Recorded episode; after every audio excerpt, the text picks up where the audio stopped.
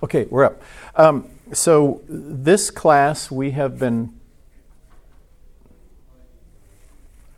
That is so weird. It doesn't show me my next slide. Okay, um, I'll just fake it. Um, so, we've been talking about uh, kind of the, the spiritual structure that Paul lays out. So, we think about spiritual gifts, and, and the Corinthians were having these, the, these terrible church services where they'd all speak in tongues at the same time, thinking just, anyway, it was a mess. And so Paul goes, I don't want you to be ignorant. And he doesn't say, I don't want you to be ignorant about prophecy or tongues. He says, I don't want you to be ignorant about the structure of the spirit world. Okay? He says, I don't want you to be ignorant about pneumatikos. And so then he, be, then he says, look, there is an analysis you can do of charisma gifts and one Holy Spirit. There is an analysis you could do, and Paul the Brainiac goes, and I did it, of course. Uh, you can do about ministry and one Jesus. There's an analysis you can do about um, the energy, energema, the energizings of the Father, how the Father works. There's an analysis you can do, and I did it, um, and one Father. And on the other hand, the things that you're interested in, never once called gifts of the Holy Spirit, by the way, they're called phanerosis, the clearly visible works of the Holy Spirit, tongues, prophecy, that whole list. He said, by the way, there's an analysis you can do about that too, and I did that one too. Okay, and so, and so then you go, okay, and so in 1 Corinthians 12, he lays out the analysis of the manifestations of the Spirit because that was their problem. So he explains it to them. But in other places, he explains the other analyses. So in Romans 12, and we've already been through it, he lays out the analysis of the charisma gifts of the Holy Spirit. Seven gifts, we talked all about that. There's a gift circle. Um, I, I, could just go for hours about that. But the, the reality is, is that each of us have an arc in this circle and it's our motivation, it's the lens we see everything through, um, and um, and it's yours for life. It's it's not your identity. Paul always says, "The one who shows mercy, the one is your identity." But if you're the one who shows mercy in every situation, you'll act a certain way. And there's three speaking and three serving, and then leading to organize all of us doing crazy things. Um, so we're going to talk about uh, the ministry gifts of Jesus today. And so we started this by saying if you were hired uh, to be, I don't know, on Billy's staff or something like that, if you're a young person hired to be on the staff of, of some important official, there are two things you'd want to know. You'd want to know what is important to them and what's your job, right? Those two things are really important. And so we are hired as Christians to be on the staff of God the Father, uh, with Jesus, the Holy Spirit. And so, understanding, especially with Jesus, Jesus is the head of the body. And that word head doesn't mean head like an organization, it means head like a brain. The whole analogy is a body, and we are body parts. We in the church have made him the head, as in the president of the church and he's saying, I'm the head, as in the brain of the church, and you are body parts. And when you think of it that way, and think about what does my little finger get from my brain, you think everything. You know, it's like it, it gets it gets the feelings, it gets connected everything it needs, it gets nurtured, it gets and and that's the role that Jesus plays in and with us. So in the last two, and so the last couple of weeks. So, so we finished with charisma gifts. Now we're talking about Jesus and ministry. And uh, uh, the first week we talked about, I kind of laid out a structure. And then I said the best thing we can do is to understand what Jesus said because our our question in America tends to be what should I do? And Jesus' answer to that question is always who should you be? What is the kind of person I'm looking for? So, so the parable of the minas, for example, uh, the one who hid his mina only made the ones who made mistakes investing in the minas never talked about. Go for it. You'll make mistakes. That's fine. But hiding it and doing nothing with it, that's not fine. And so there's lots of ways um, that Jesus lays out what's important to him in our lives. And uh, so we talked about uh, Luke 15. Um, those parables are never uh, interpreted. The, the, soils are, but the Luke 15 parables, how many of you were here for that? The Luke 15 one. Okay. And so we uncovered crazy good stuff about the four ways we get in trouble and how Jesus ministered to those four kinds of issues in our lives. Uh, the, the issues were wounding, sin, ungodly belief, and entanglement. And that's the lost sheep, lost coin, the prodigal son, and the older brother. And the, the story is pretty detailed and pretty crazy good. Then we looked at last week um, how the Beatitudes and the woe to you, scribes and Pharisees, exactly match each other. And when you look at them, you kind of get shivers up your spine because you go, oh my gosh, this was, not a, this was not an accident. Jesus did the Beatitudes and did the woes, and on purpose, he made them so when you compare them, you learn far more than if you just look at either one. Okay, now there's one more pattern in Scripture that is my favorite pattern in all of Scripture because it starts with Eve in the garden and goes to John at the nearly at the end. And when you get this, you go, oh. It's like, okay, so uh, hopefully I hear your, your head smacking your foreheads, your hands smacking your foreheads today when we do this. Um, so we're going to go to infinity and beyond. Um, this is the verse that we're going to look at. All that is in the world, the lust of the flesh, the lust of the eyes, and the I'm going to I'm going to just try putting this back up again and seeing what happens if it'll give me Yep, there it is. Okay, I know it looks the same to you, but now I can see the next slide coming, so I'm not like, I wonder what I was going to say next. So this is this this will be marginally better than it would have been otherwise. Okay, so so here we are. Uh, all that is in the world, the lust of the flesh, the lust of the eyes, and the boastful pride of life, is not from the Father, but is from the world. So when he says all that is in the world, he's saying, I'm going to categorize the major issues that you will face. So we see the lust of the flesh, the lust of the eyes, and the boastful pride of life is not from the Father, but is from the world. Um, let's let's look at those and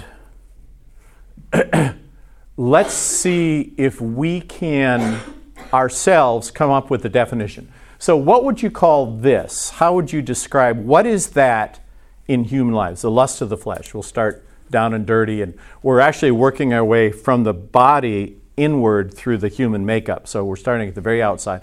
So, lust of the flesh. What are some things that might fit under that? What's that? Gluttony. Gluttony? Yeah, gluttony would be the lust of the flesh. I, I want more, more, more, more than is healthy I can't be sati- sated, but I will try. What else would be under lust of the flesh? Things that, things that are okay in the body, but are not okay when taken to excess or outside of the appropriate structure. So you think sex, right? Any kind of addiction, I would think. Well, addictions, yeah. Any kind of addiction. Sport, no, Titans ticket addiction. Um, yeah, so so you so we can think of we can think of our favorites, right? It's like when you think of your own life and you go, he's meddling now. You know, let's not let's not get any closer. But so everything in in my body. So the body has drives. It has hunger, sex drive, pleasure drive. It has drives, and those drives, when uncontrolled, become the lust of the flesh. Okay. Um, what about um, the lust of the eyes? What does that look like? And I'm going to translate lust here for you, and I'm going to translate flesh for you.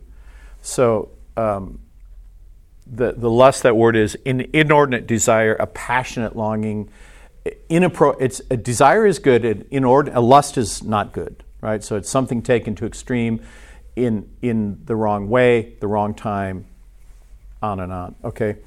Uh, sarcos, sarcophagus, that's just the body, the word for the body. And this is then the lust of the eyes, ophthalmologist. You kind of start to see all these words popping up. What is that? What is that? What, what, what kinds of things fit into that category? The what your neighbors have and what everybody else has. Yeah, yeah. Wanting. Yeah. We'll call it Brentwood. We'll just, but, but, no. But, but it's like, I'm, I'm, I'm, I'm never satisfied. I need a better car. I, well, I've got a Lamborghini, but you know, I think I'm going to get that new Elon Musk car before his company goes broke. Um, what else is in the lust of the eyes? Jealousy. Jealousy, yeah, greed. It, it, it's, it's, I look around and I want what I see.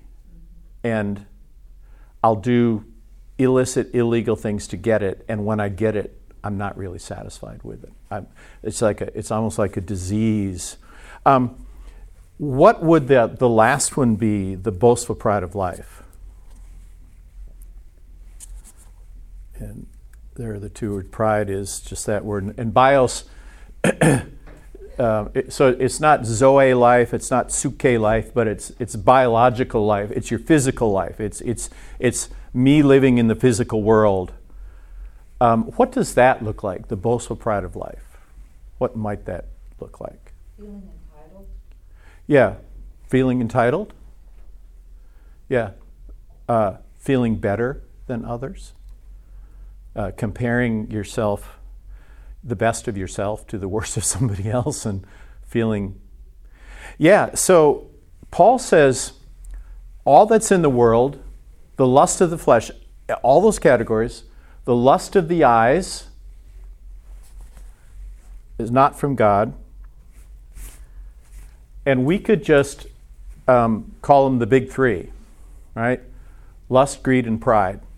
If you had to take the seven deadly sins that Josh is talking about and put them in there, they fit really nicely in there. In fact, there's almost no sin that doesn't find its origin in one of these three. You can think hard, but eventually you go, yeah, well, I did that, but the real reason I did that was pride. Or I did that and I stole that. So, so theft is wrong, but I stole because I was greedy. And so at some point, as you work your way back, you see that, that uh, John's portrayal, all that is in the world, and when he says that, he means I'm talking about everything that's in the world. It's, it's sort of, we talked about the word diairesis, which is a Platonic analysis, which looks at the whole thing and puts it into categories, right? So it's, it's taking like all the million colors and putting them in the seven colors of the rainbow, that would be a diairesis analysis of color. You, you put them all, all in there. This is a diairesis analysis of sin. Okay? In other words, almost all sin will fit there. And Paul says, all that is in the world, the lust of the flesh, the lust of the eyes, is not from God, but it's from the world. It doesn't say it's from Satan. Okay? Not an omission it's important to understand that Satan cannot invent things, he merely provokes things that are already in us. He searches us to find weakness and seeks to exploit that weakness. Okay? Now, as Christians, I'm going to start this out so we can look at this through the right eyes. As Christians, God says, no temptation, test, or trial has overtaken you. Good morning. No temptation, test, or trial. Ephesians, mm, I don't know where this is, Corinthians someplace. No temptation, te- 1 Corinthians 2.10, has taken you that overtaken you that's not common to man, but God is faithful and will not let you be tempted, tested, or tried beyond your ability, but with it will supply the means of escape that you can endure it. So, these things for unbelievers they are overwhelmed. They are, they are jerked around by Satan and they don't really have a defense. They can we can try we can grit our teeth we can do a lot of things. As christians we're in a different world now. We've been adopted into a different family. It's like a street kid without a family is is prey to everything that happens. A street kid adopted into a family things still try to happen but now they're limited and they have help okay? And that's who we are. We're street kids who are adopted into a family. And so when we think of all the things that are in the world the lust of the flesh, the lust of the eyes, and the boastful pride of life, and we think about those things being provoked in our lives, I want us to start from the position of saying, I'm not helpless when these things are provoked. Okay? And there's a reason I'm not helpless. It's called God, who limits Satan just like he was talking about Job, you can do this, but don't touch his body. Okay, you can touch his body, but don't take his life. Um, and that, in a sense, happens with us. So the question then is, is um, so what? right? I mean, so this is this is a good structure, but how does it work? So what I want you to do is look at this. Here's Eve and the snake in the garden. See if you can pick out the three approaches with Eve, the three kinds of sin, the three kinds of failing. Just, just read it carefully, and then we'll, uh, we'll take a look for it. Okay. So, when the woman saw the tree was good for food, it was delight to the eyes, desirable to make one wise. She took and she ate it. So, you think Eve is considering and she is thinking about what the snake has said, what he's doing, and look at what he's doing. What, where is the lust of the eyes there? It looks good. Yeah, it looks good, right? Lust of the flesh, lust of the eyes. It's, it looks good. It's good for food. I'm taking not the eyes. I'm sorry. The lust of the flesh is it is food. It's good food.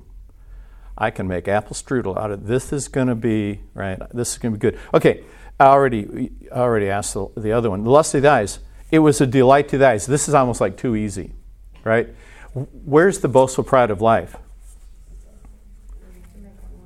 yeah desirable to make one wise so when we look at the pattern here's the pattern with Eve that Satan used and so Satan provoked all of those three things in her. And when she thought, she didn't say, Yeah, but God said, don't eat. That was kind of like, Well, yeah, maybe, but, right? And so turn, not the this is the command, and no matter what I'm feeling, I'm going to obey this command. Now, um, if you want to um, harm your marriage, ask why Satan Satan watched Adam and Eve for a long time. Why did he go after Eve first, knowing he'd get both of them eventually? There's no, there's no right or wrong answer, but there is interesting answers about the differences between men and women. Because Adam was easy prey after Eve ate, absolutely easy prey. She just gave it to him and went, "Oh, okay," you know, just dumb man, you know. This is in my food box. I'll eat it, you know, and, and, and that was it. Satan knew his toughest, toughest would be Eve to get her. Adam, probably easy. Eve, not so much. So he went after Eve. Okay, so now let's now let's go. And now some of you are going, we're going to talk about this at lunch today. But anyway, um, now let's go to the next time we see these three. And here we are, at the temptation of Christ. Okay, Where's the lust of the flesh there?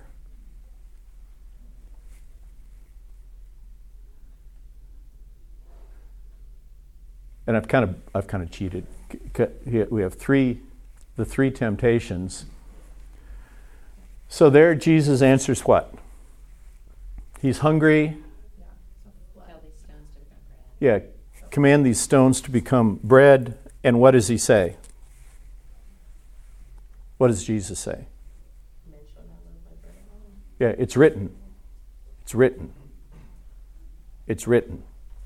I have a different standard. Eve had a command. No, God said not to eat. No, God said. Remember when Satan goes to it, he said, Hath God really said not to eat from any tree of the garden? And so if you go and look exactly what Satan said to Eve, he distorts God's harshness, his legalism, and shrinks his generosity. And when Eve repeats it, she repeats the distortion. If you go back and look at Eve, she repeats rather than God said, You may eat freely from any tree, she says, You may eat from any tree. And when God said, Don't eat from this tree, she said, Don't eat from it or touch it. In other words, she makes him stricter. And, and, and that's, that's what Satan does, is to make God into a legalist, shrink his freedoms, grow his legalism until he become an Old Testament Jew and a Pharisee. Right? That's his goal. You can know all the law, that's great, just don't know grace. Just don't don't know grace. Okay. So he says, It is written, man should not live by bread alone. Now, what is Jesus coming from? What what has he just done before this happens? Do you remember? It was the wedding.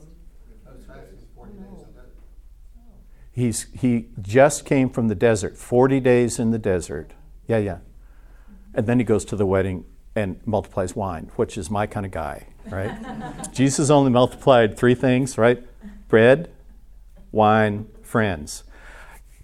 Party, party with Jesus is, is, is going to that dinner at the end of the age. That is going to be some heck of a dinner. I'm, I'm just saying. Um, okay, so Satan goes, okay, got me there. Jesus is quoting Deuteronomy 8 3. I fed you with manna from the desert, right? um, so he says, I'll give you. So, what is this one? I'll give you all of the kingdom. He shows him every kingdom and he says, It's yours. Right? Lust of the eyes. Could Satan do that? Could he give him all those kingdoms? How come? Because after the fall, you know, he was given dominion over the earth. Right. Does he still have dominion over the earth? No. You sure? Well, it- it would take- I know it's complicated. It's complicated now because we- and unless us, you know, Yeah. Christ Christians, take up our authority, you know, and take it back, you know, Yeah. and he claims it, you know, so he has it by default unless we do nothing. right, he's still. uh, Notice that Jesus didn't dispute. If, if you go back and read, I don't have it all here, but he doesn't dispute when Satan says, "I can give all these kingdoms to you because they've all been given to me." Jesus didn't go, "No, they haven't." They had been. Adam and Eve had authority over the earth, and they gave that authority to Satan. Satan is called the God of this world for a reason. He is still the God of this world. The world has not been redeemed. Christians have been redeemed out of the kingdom of Satan into the kingdom of Christ, temporarily still living in a foreign land called earth, right? So we're, we're still in this foreign place where Satan is the God of this world and we can redeem lots of it and people can get saved and lots of things happen. But until he comes again and gives us a new heavens and a new earth, we live in a fallen creation. You know, roaches didn't come into your house before before the fall. There was no such thing. Ants, nah. probably probably weren't even roaches. They're probably all demonic. But and chiggers, demonic. Okay, so uh, and so Jesus says, "It is written." What you shall worship the Lord your God only. Again, he's quoting from Deuteronomy 6:13. Fear the Lord your God, serve him only. Um, and Satan is saying, no, be king of the earth on your terms, not God's terms. And he said, no, you only worship God. Jesus is king, and what is Satan offering him? He, the kingdom, but through an illicit means, right? In other words, Satan looks at your calling. He looks at, he's seen a million of us and he can tell our gifting, he can get a sense of who we are, and he'll try it, with weak, uh, with sensitive people, he squashes you with trials. With strong people, he perverts you into self strength. That's how he goes. So if you're a strong speaker, strong personality, he's going to pervert you into, well, I can do this. I don't have to depend on God. I don't have to wait on God. We're waiting too long. I'm, I'm going to, you know, blah, blah, blah. Moses isn't back. Let's do a golden calf. You know, let's do it. You know, that, that sort of a thing. And so, so when Satan looks at Jesus, he says, You are destined to be the king over all the earth. Want it now? See, and, and you know, Jesus is like, I was just 40 days in the desert he probably memorized all of Deuteronomy. Probably knew it, but, but Deuteronomy is a desert book. I mean, that, that's the book that they came out of the desert with. And he's quoting a desert book. It's like the patterns in Scripture are cra- crazy good patterns. It's like the more you, you dig, the more details you uncover. Okay, let's go to the last one. Um, what is this one? Why, why would this be the boastful pride of life? What do you think's going on there? Throw yourself down. Well, he's, he's, um, he's acknowledging who Jesus is. So you're, you're powerful. You're powerful. So Right. So throw yourself down and what? And God will command angels to save you. What does Jesus recognize this is? God. Testing God, right? So so what is Satan trying to get Jesus to do that Jesus knows he could do, but he wouldn't do because that's not who he is? What do you, what do you think? It seems like it's test God, but it's almost like use God as a magic trick. It- jerk God around. You, you know, and, and kind of say, I can make God, in a sense, do my will. Like come down off the cross. Yeah, yeah, come down. Yeah, exactly that sort of thing.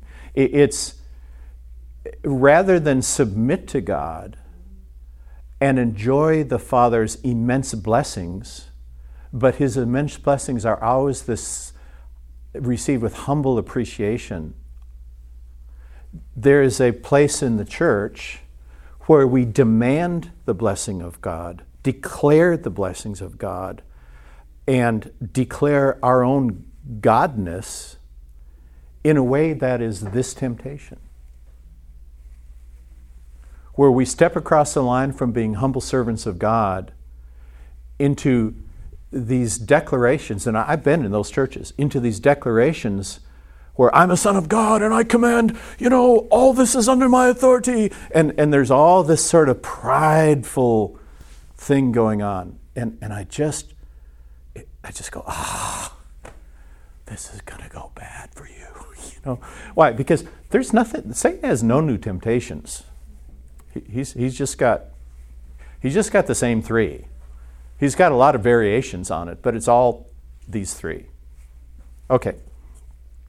So um, let's uh, take a look at just a couple of verses under each of them. So here's Paul, Romans 7. Um, and he says, Look, this is Paul. I just wrote the New Testament, Paul. And, and he's saying, I do the things I don't want to do. But if I'm doing the things I don't, he's, he's got like this, he's now DID, right? It's just like, if I'm doing the things I don't want to do, then I am not the one doing them, but sin that dwells in me does them. I find this truth. The one who wants to do good cannot do good because of sin that dwells in him. But uh, the sin and I are two different things. I'm not the sin, it just dwells in me. There is therefore, Romans 8 1, no condemnation. Why? Because of the realization that he himself is a child of God and saved, not a sinner, even though he sins. That is like the one truth that the church could get, especially our part of the church could get, that I'm not defined by sin, I'm defined by God. And I'll walk into that definition. Anyway, um, here's what Paul does do, though. Even though he knew this, he says, "Look, I'm I'm still gonna I'm still gonna discipline my body and make it my slave. I'm I, I live in this body, but I I I I don't have to sin. When I sin, it's still a free will. If if it's not a free will, then it's not sin. it's imposed on me. But I can discipline my body. And so Paul lives from the inside out. Remember, we talked about that we're three parts I am a spirit, I have a soul, I live in a body. So I am a spirit, pneumaticos. This is the word we're using here to describe the whole spirit. Paul talks about the pneumaticos man in 1 Corinthians, the spirit man. I have a soul, but the soul is the servant of the spirit. The spirit is innocent but has no way out except through the soul. The soul is, is the, the servant. It's like, it's, like the, it's like the spirit sits in the throne room and the servant takes direction and goes out into the world and does what the spirit says. That is called a spiritual man, right? Someone whose spirit is directing their mind, their will, and their emotions, their psychikos nature. And what's the body then?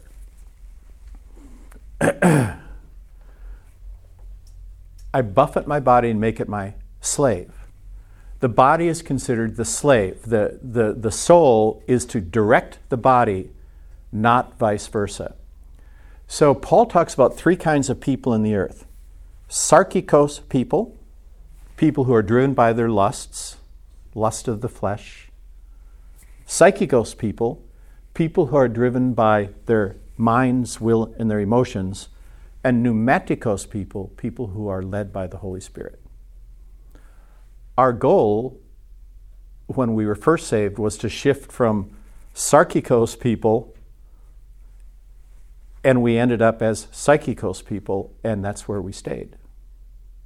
And god says you're halfway there but the next step is the hardest because it won't make sense to you to become a pneumatikos person because you have to become like a child to enter the kingdom and in our culture, that is not okay. you know, it's like, you mean stupid? You mean doing dumb things? No, that's not what I mean. I mean innocence. I mean believing innocently without asking a gazillion questions. That's what I mean. Okay, and so so here we are. Okay, so that's the lust of the flesh. Let's go to the next one. Lust of the eyes. If your right eye now, I, I think this is an analogy. If your right eye is causing you to tear it out, throw it away, it's better to lose one part of your body than for your whole body to be thrown into hell.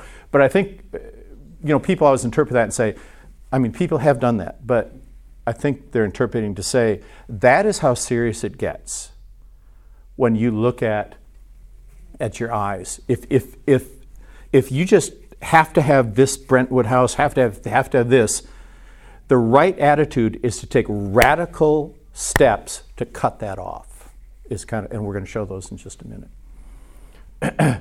the eye of the lamp is the body. If your eye is, and the word here is single, single. If your eye is single, your whole body will be full of light. What does that mean? Well, it could mean a gazillion things it's not interpreted, but for me, it always means what is the focus of my, my heart and my eyes? What am I looking at? What do I really want? What do I not care about? and you go, okay, what did Jesus want and what did he not care about? I should think about that.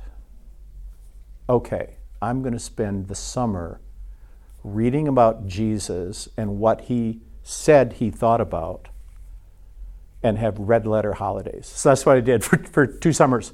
I would have red letter days where all I do is read the red letters and, and I only I said, Jesus, I'm only going to read till I'm full. And Jesus says, you have very little capacity right now. It's like half of one verse. Okay, that's it. You know, this is going to take me a decade to get through this.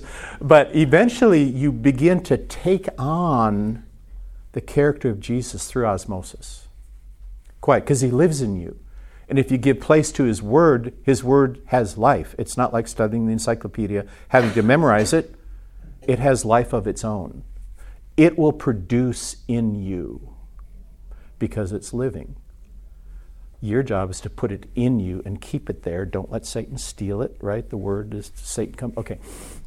So if your eye is simple, and then the last and boastful pride of life, the greatest among you should be your servant. Whoever exalts himself will be humbled. Whoever humbles himself will be exalted. This is like one of the promises you put on your refrigerator. That's a great one. um, he, God is opposed to the proud but gives grace to the humble. Humble yourselves in the presence of God and he will exalt you. So that's a, that's a great. Our job is not to figure out our reputation or to build a reputation. Our job is to humble ourselves before God. That, that's a, that's a, a harder but easier job. Because when I'm humbling myself before God, the lust of the flesh, lust of the eyes, boast pride of life is over there someplace. It's not, it's not on my screen. Because my screen is to say, God, who do you want me to be? What do you say? God, is there anything you want to show me about this relationship? God, is there anything you want to show me about this part of my life? I want to, I want to hear from you. And then all of a sudden you realize he does talk. He talks in real time. He will answer those kinds of questions. He doesn't answer information. What are the seven things you want me to buy for Christmas? He doesn't answer those kind of prayers, but he answers the kinds of prayers are is there anything you want to show me? Kinds of prayers, right? Those, those kinds of prayers he answers because um, they're easy for us to hear. I can't hear information, but is there anything prayers? Also, you go, whoa, okay, huh. Okay, let's go on then to Jesus' counteroffensive.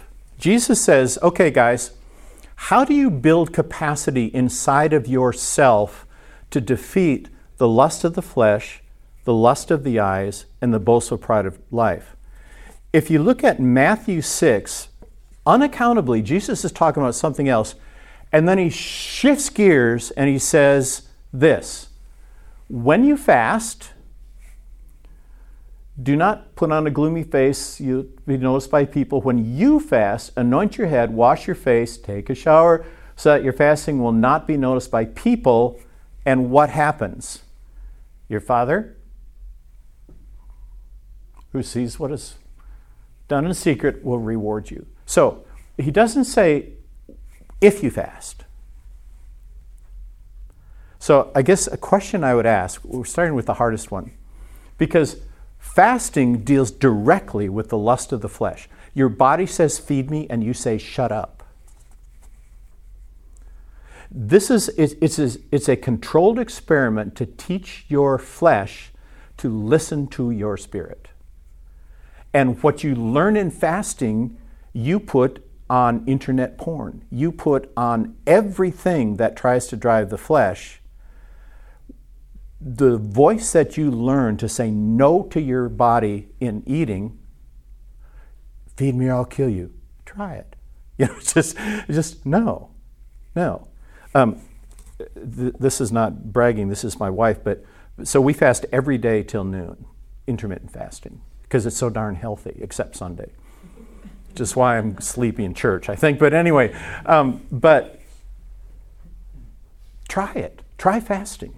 Try, try different kinds. Read about it. I could teach for three hours about fasting and all the physical things that happen. But he says when you fast, don't let anybody know. See, I just lost credit for all that intermittent fasting. and the Father who sees in secret will reward you. Um, he doesn't say he will reward you in secret. My experience is he will reward you openly. What you do in secret, the Father will reward openly. What you do openly, people will just be jealous. I don't know how, what happens, but it doesn't doesn't work that way. So so there's so fasting is God's counteroffensive to the lust of the flesh. If you practice fasting, you will conquer the lust of the flesh. No question. Now, do we all still sin? Yes. That's why Jesus died. We give our sin to Jesus and say, I'm on it again. Jesus says, I forgive you 70 times 70 every day. Go for it. I look at your heart, not your performance, which is great or not great, it depends. But look at your heart and say, God, search my heart, see if there's any way in me that's not godly. I want to pursue you. God says, good enough for me. That declaration is good enough for me. Um, so, lust of the eyes. Giving. When you give to the poor, do not sound a trumpet as hypocrites do, so that they will be praised by people. When you give, don't let your left hand know what your right hand is doing, that your giving will be in secret. And here we go again. And your Father who sees in secret what is done will reward you. Amazing promises. This church is as good as any place I've ever been. I mean, I, I'll talk to somebody in a, in a nonprofit and they'll say, You know what Otter Creek did for us? I'll go, Obviously not. She goes, Oh, maybe I shouldn't tell you. And I go, Come on. You know, it's like, they gave how many thousand, to, you know, or this person did this or whatever. And you hear things, and I think if you hear it indirectly and the person doesn't say it, they still get credit, you know, from, from the Father. But it says, when you give, when you give, find ways to give. Find, my wife has got bags in the back of her car for street people that she sees that has everything they need for a day. And she just, she just gives them out. Why? Because she doesn't want to give money, but she wants, so she did that. And I thought, Okay, there we go. Um, so when you give to the poor, um, giving to the rich is actually considered horrible in God's eyes. There's a scripture in Proverbs that says, He who withholds from the poor or gives to the rich, uh, something bad about, about that is, is uh, considered uh, stupid. I don't know. There's some, something about that in Proverbs. But so the point is, is who am I giving to and how am I giving? Okay? When you do that, the lust of the eyes. We are wanting to buy something, and we were just like on it, my wife and I. And I said, let's, let's give what we'd set aside for this to this charity and see what happens. You cannot give God. You just can't. I have more stories of trying sometimes, but my company said, Oh, we've got year end bonuses. We forgot to tell you and it was enough to pay cash for the thing we wanted. I was just like, you knew, didn't you? it's like you knew. Um, you can't outgive God. And then the last one is going to pop up right now. Um, when you pray. So here is the three antidotes to the three big things that Satan tries on us. When you pray, don't again, don't be like hypocrites. Don't be like, don't be like. And this is all public, public, public, private, private, private. Okay? So when you pray, close the door. Go into your inner room, close the door. Don't leave it open so your mate can see you. Okay? Close the door.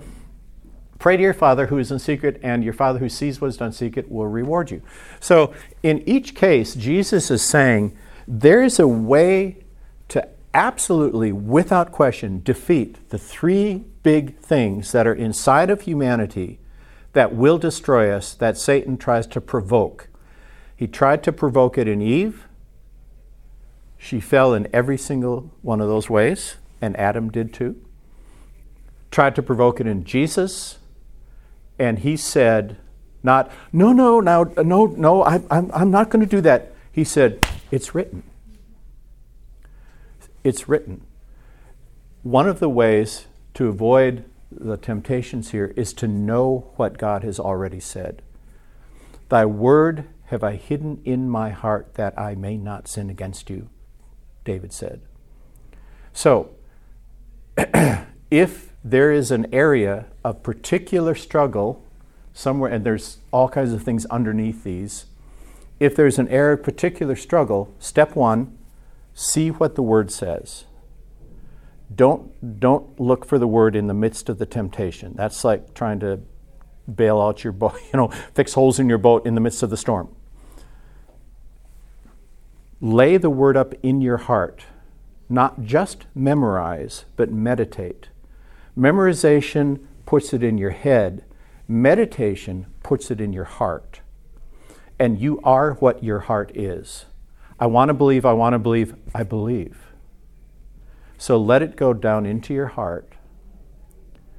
And when the temptation comes, you don't have to think. You just go, it's written, bam. There's a, there's a little moniker we use in Friedenberg called submit, resist, draw near. When you're tempted in this area and you already have the word in your heart, in two nanoseconds, it's like jujitsu, how they react, or in an ambush, a stranded military ambush, and you don't think submit.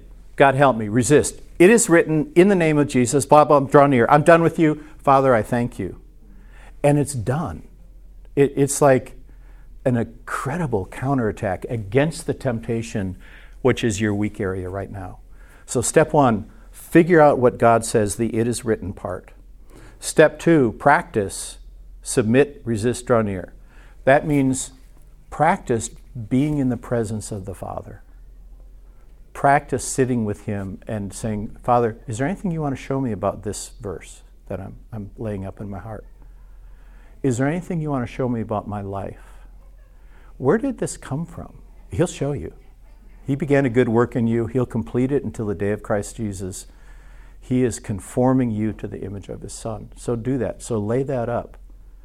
Then say, okay, I'm, I'm training in peace for action in battle. And when it comes over here, you, because you're so used to going to the Father, you say, Father, help me right now, right? Father, Father, Father. Father, help me right now. Then you turn to Satan, you say, It is written. Bam, bam, bam. This is, you know, what, whatever it is. um, and then you just turn right back and say, I'm done with you. Father, thank you that you said this. Is there anything else you want to show me? And just listen. Just pictures will pop up, memories will, will come, a verse will come, a sudden feeling. God isn't human and his first language isn't English, but he loves to speak on your innermost screen inside the screen of imagination and impression. He will speak on that screen and he will uh, become your most intimate best friend that way. Okay? Last question. Any last questions about all that? Um, so we're done with Jesus. and next week we're going to start on, on the third leg of the table, the Father. We're going to do two weeks there and then t- a week on manifestations. And the last week you're all going to speak in tongues because if I get kicked out of their church, I'll be done with Sunday school anyway. So. All right. Thank you. Bless you. Oh, that was on recording too. Oh. Good thing nobody listens to these.